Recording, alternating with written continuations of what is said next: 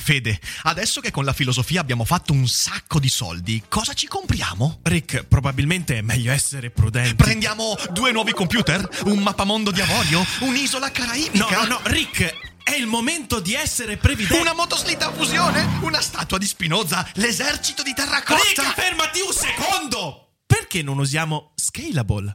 Scalable è l'app perfetta per chi vuol conoscere il mondo degli investimenti. Attenzione, investimenti pensati col cervello, non scelte di pancia. Scalable ti mette a disposizione gli strumenti essenziali per costruire una cultura del risparmio, ETF, piani di accumulo, accantonamenti a lungo termine per pensare oggi a quel che potrai fare domani. Scalable è un servizio sicuro e regolamentato con oltre 600.000 clienti e che ti aiuta a comprendere come funziona la finanza usando la testa. E sai qual è il bello? Con Scalable puoi iniziare a investire con solo un euro. Trovi tutti i dettagli in descrizione. Quindi, niente motoslitta fusione? Tra qualche anno, Rick, quando Scalable ci avrà aiutato a far crescere i nostri risparmi. Ok. Daily Cogito. Svegliarsi per pensare oppure pensare per svegliarsi. Ogni mattina, dal lunedì al venerdì, con Ric Dufer.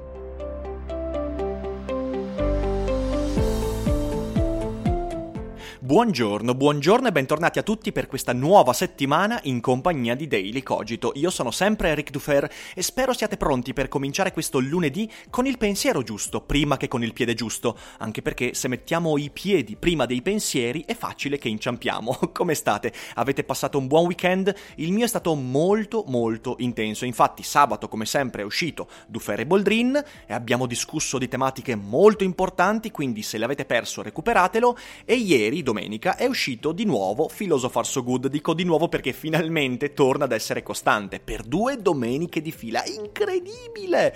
E chi ho avuto ieri come ospite? Beh, ho avuto ospite Raffaele Tovazzi, un filosofo particolare perché è un filosofo esecutivo. Abbiamo discusso di cultura umanistica, di business, di contemporaneità, insomma, una chiacchierata davvero imperdibile, un'oretta che vale la pena di essere spesa. Quindi, se non l'avete sentita, recuperatevela.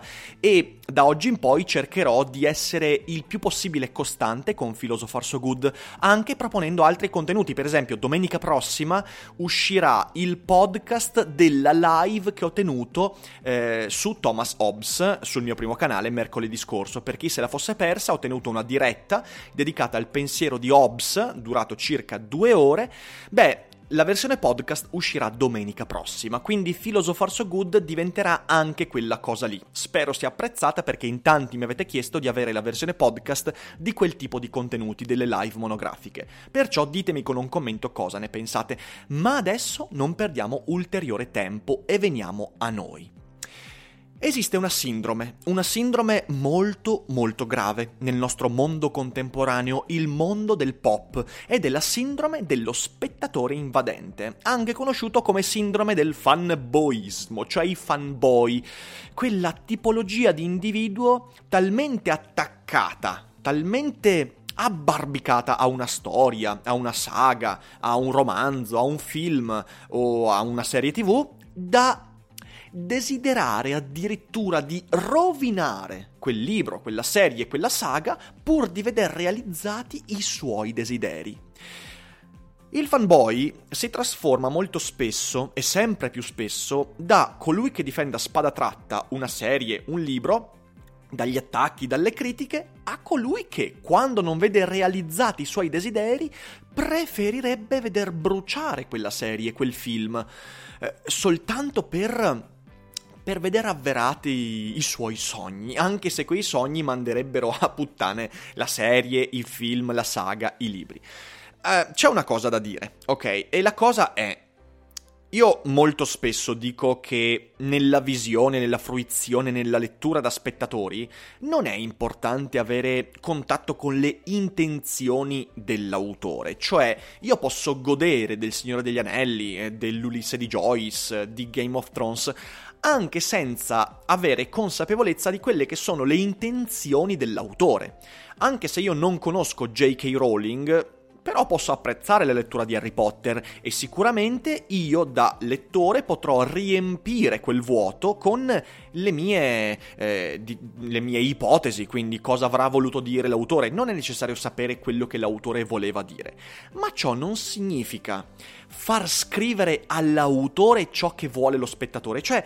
Eh, L'intenzione autoriale esiste, anche se non è l'elemento più importante nella fruizione di un contenuto, però esiste, cioè l'autore fa certe scelte per determinati motivi. Il fatto che io, spettatore, non conosca quei motivi non significa che io dovrei sostituirmi all'autore per far scrivere quello che io voglio. Cioè, eh, questo, questo, è una cosa abbastanza particolare. Vorrei farvi tre esempi proprio molto molto recenti. Sono tre esempi che si sono scatenati nell'ultimo mese, mese e mezzo. Il primo esempio è quello di Sonic, il film di Sonic the Hedgehog.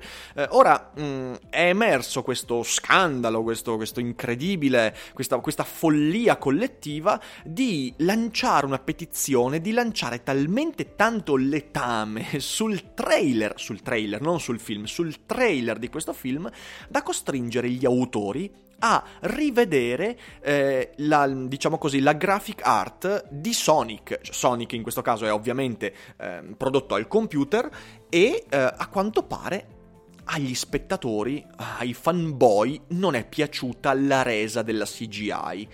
Ora, io della saga di Sonic conosco poco o niente, non ho praticamente mai giocato a nessun gioco di Sonic, non conosco la saga, non conosco il personaggio, non so nulla.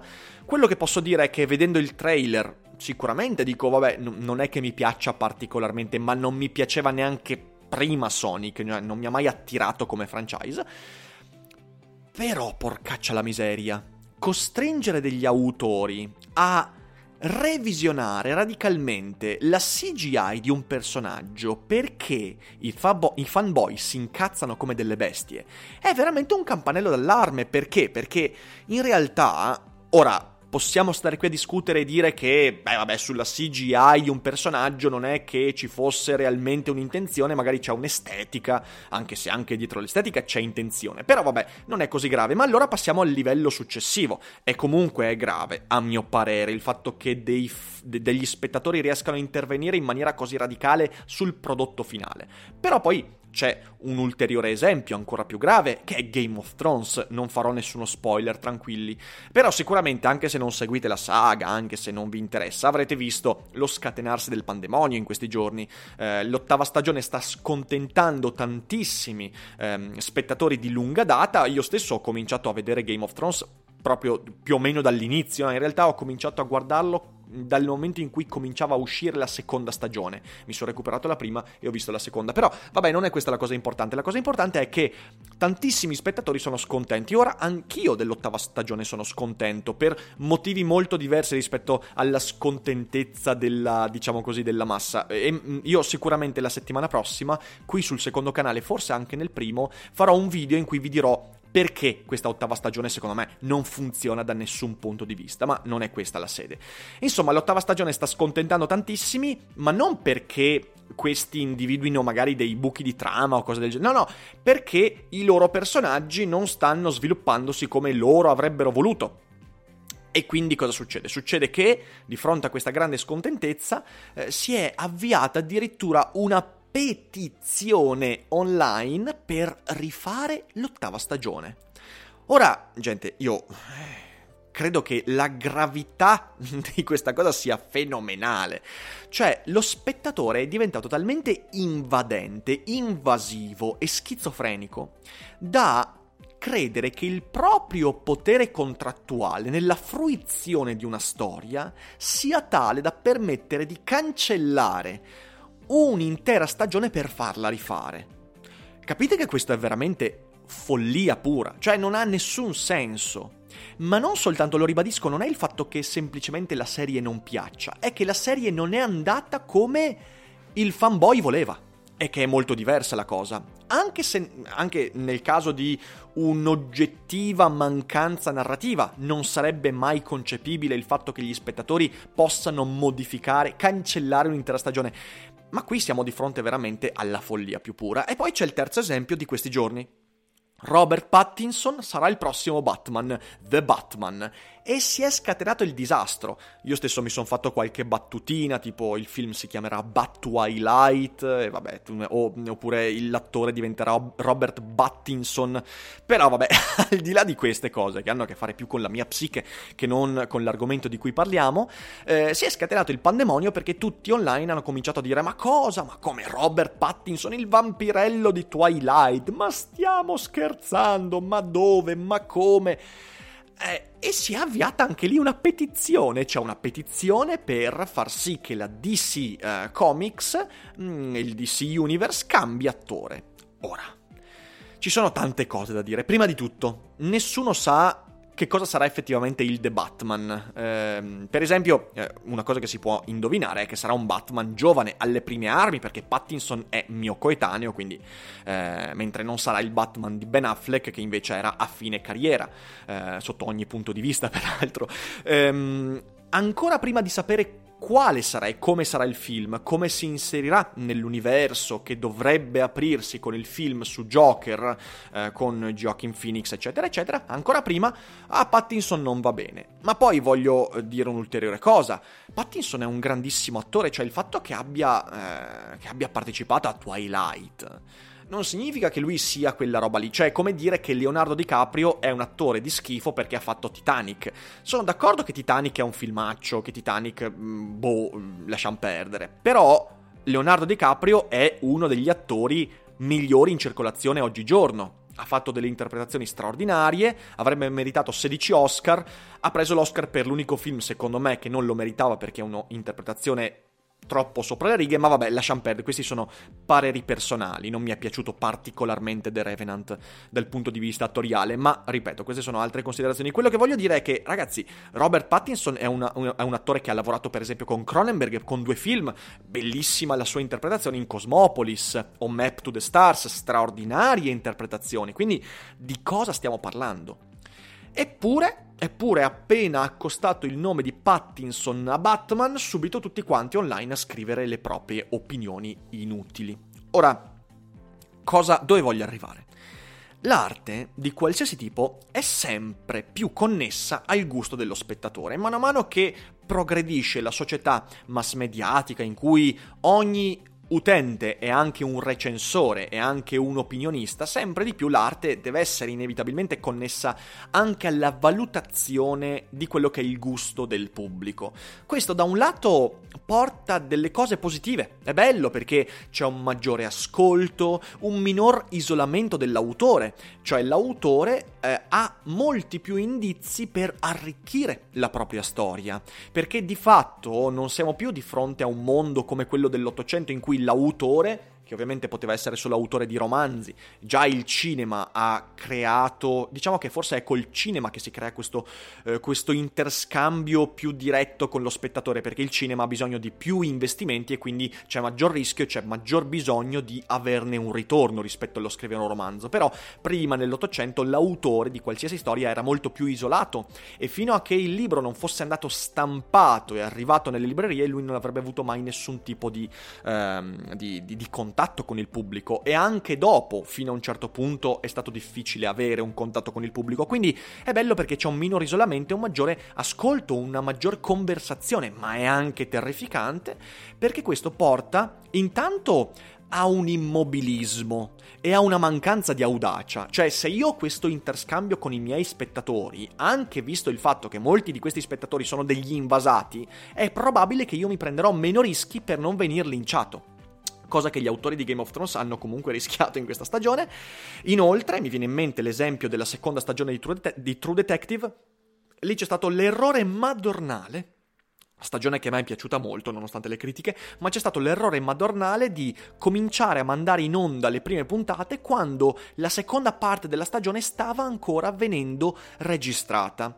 E quindi, viste le reazioni del pubblico alle prime due puntate, hanno cominciato a intervenire sul, sulla sceneggiatura delle ultime. Ed è stato un casino da quel punto di vista. E si vede nella stagione. Ed è un peccato perché era bellissima. Um, Game of Thrones da questo punto di vista però è il più paradigmatico perché? Perché questa è una serie che ha avuto tre fasi, ok? La prima fase, quella delle prime tre stagioni possiamo dire, in cui si uccidevano tutti indiscriminatamente. Cioè, la cosa che a me ha fatto. Eh, mi è piaciuta molto di Game of Thrones all'inizio era che non potevi affezionarti agli, spett- agli spettatori, a- a- ai personaggi. Perché? Perché i personaggi morivano e cadevano come mosche. E anche quello che sembrava il personaggio protagonista che avremmo continuato a vedere per mille anni pam, moriva senza nessun tipo di preavviso. Poi c'è stata una seconda fase. Quando il pubblico ha cominciato a crescere, e crescendo il pubblico hanno cominciato anche a ad essere scontenti del fatto che il proprio personaggio preferito fosse morto, hanno cominciato a non uccidere più nessuno. Dalla quarta alla sesta, settima stagione, diciamo così, fino al, alla metà della settima stagione, non moriva più nessuno, hanno smesso di ammazzare gente importante, morivano solo comprimari, eccetera, eccetera. Adesso arriva, eh, ed è una cosa che mi ha scontentato molto, perché questo è stato proprio il, il tentativo da parte degli autori di ascoltare lo scontento dei fanboy. Poi è arrivata l'ultima fase, l'ultima fase, cioè questa dell'ultima stagione, in cui si manda tutto in vacca, in cui in poche puntate muoiono un sacco di personaggi e, e, e vabbè, e poi ci sono i difetti di trama di cui però parlerò la, la prossima settimana o quella successiva. Eh, e tutto questo, cioè il fatto che nell'ultima fase Game of Thrones stia andando in vacca letteralmente, è frutto delle scelte precedenti, è frutto del fatto che si è ascoltato troppo il pubblico. Vedete, lo spettatore può rappresentare un'influenza, una delle tante influenze. Cioè, eh, l'autore deve, deve poter tenere conto dello spettatore e ci mancherebbe, ma lo spettatore non può decidere di sostituirsi agli autori. E sapete perché? Perché in una storia chi decide è chi si prende il rischio di non piacere quel rischio lì, il rischio di sbagliare narrativamente, è ciò che determina la separazione fra autore e spettatore. E quella cosa lì tu non la elimini semplicemente perché gli autori eh, cambiano qualcosa nella storia perché gli spettatori altrimenti reagirebbero male. No, lì hai semplicemente l'autore, che è sempre l'autore, che però evita di prendersi un rischio, quindi non decide, quindi eh, l'unico rischio che corre è lo spettatore, cioè di avere una storia immobile, priva di qualsiasi audacia. Lo spettatore non può sostituirsi agli autori perché sono gli autori che si prendono il rischio di non piacere e decide chi può essere imputato di aver fatto una cosa brutta. Insomma, decide chi è responsabile della storia. E per sua natura, la collettività degli spettatori non può essere responsabile della storia, perché è il fruitore della storia, quella collettività.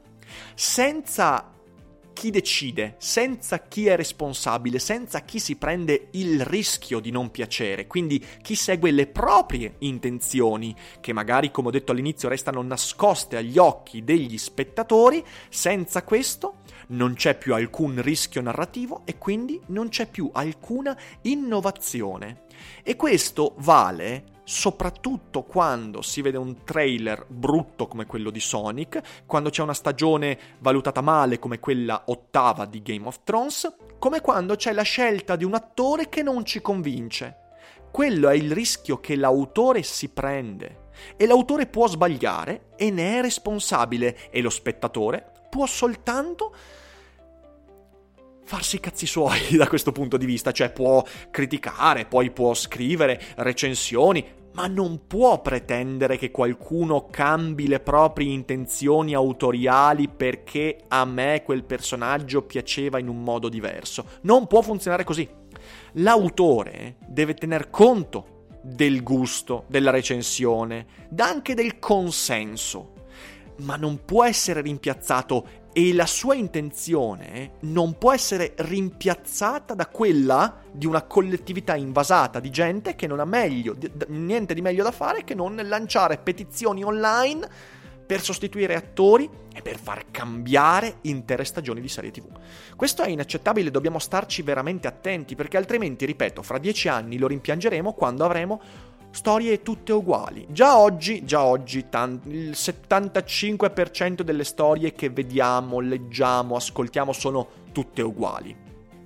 L'autore deve potersene fottere dell'intenzione e dei desideri dello spettatore, pur avendo la possibilità, la possibilità, di tenerne conto. Ma tenerne conto non significa sostituirla con l'intenzione degli altri. Mi raccomando, questo è molto importante. Spero che eh, alcuni degli ascoltatori fossero di quelli di cui ho parlato e magari riescano a farsi eh, due riflessioni e la prossima volta cercheranno di comportarsi in maniera eh, diversa.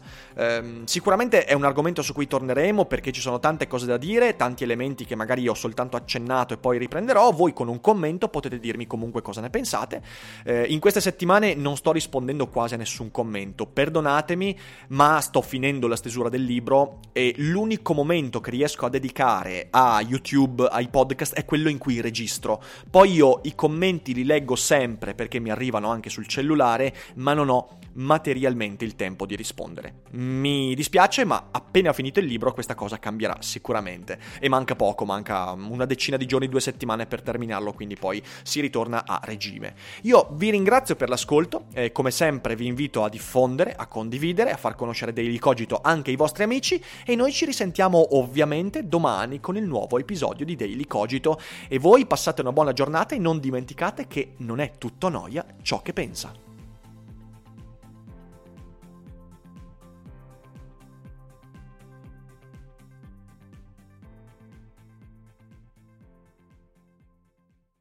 I'm Sandra, and I'm just the professional your small business was looking for. But you didn't hire me because you didn't use LinkedIn jobs. LinkedIn has professionals you can't find anywhere else, including those who aren't actively looking for a new job but might be open to the perfect role, like me. In a given month, over 70% of LinkedIn users don't visit other leading job sites. So if you're not looking on LinkedIn, you'll miss out on great candidates like Sandra. Start hiring professionals like a professional. Post your free job on linkedin.com/people today.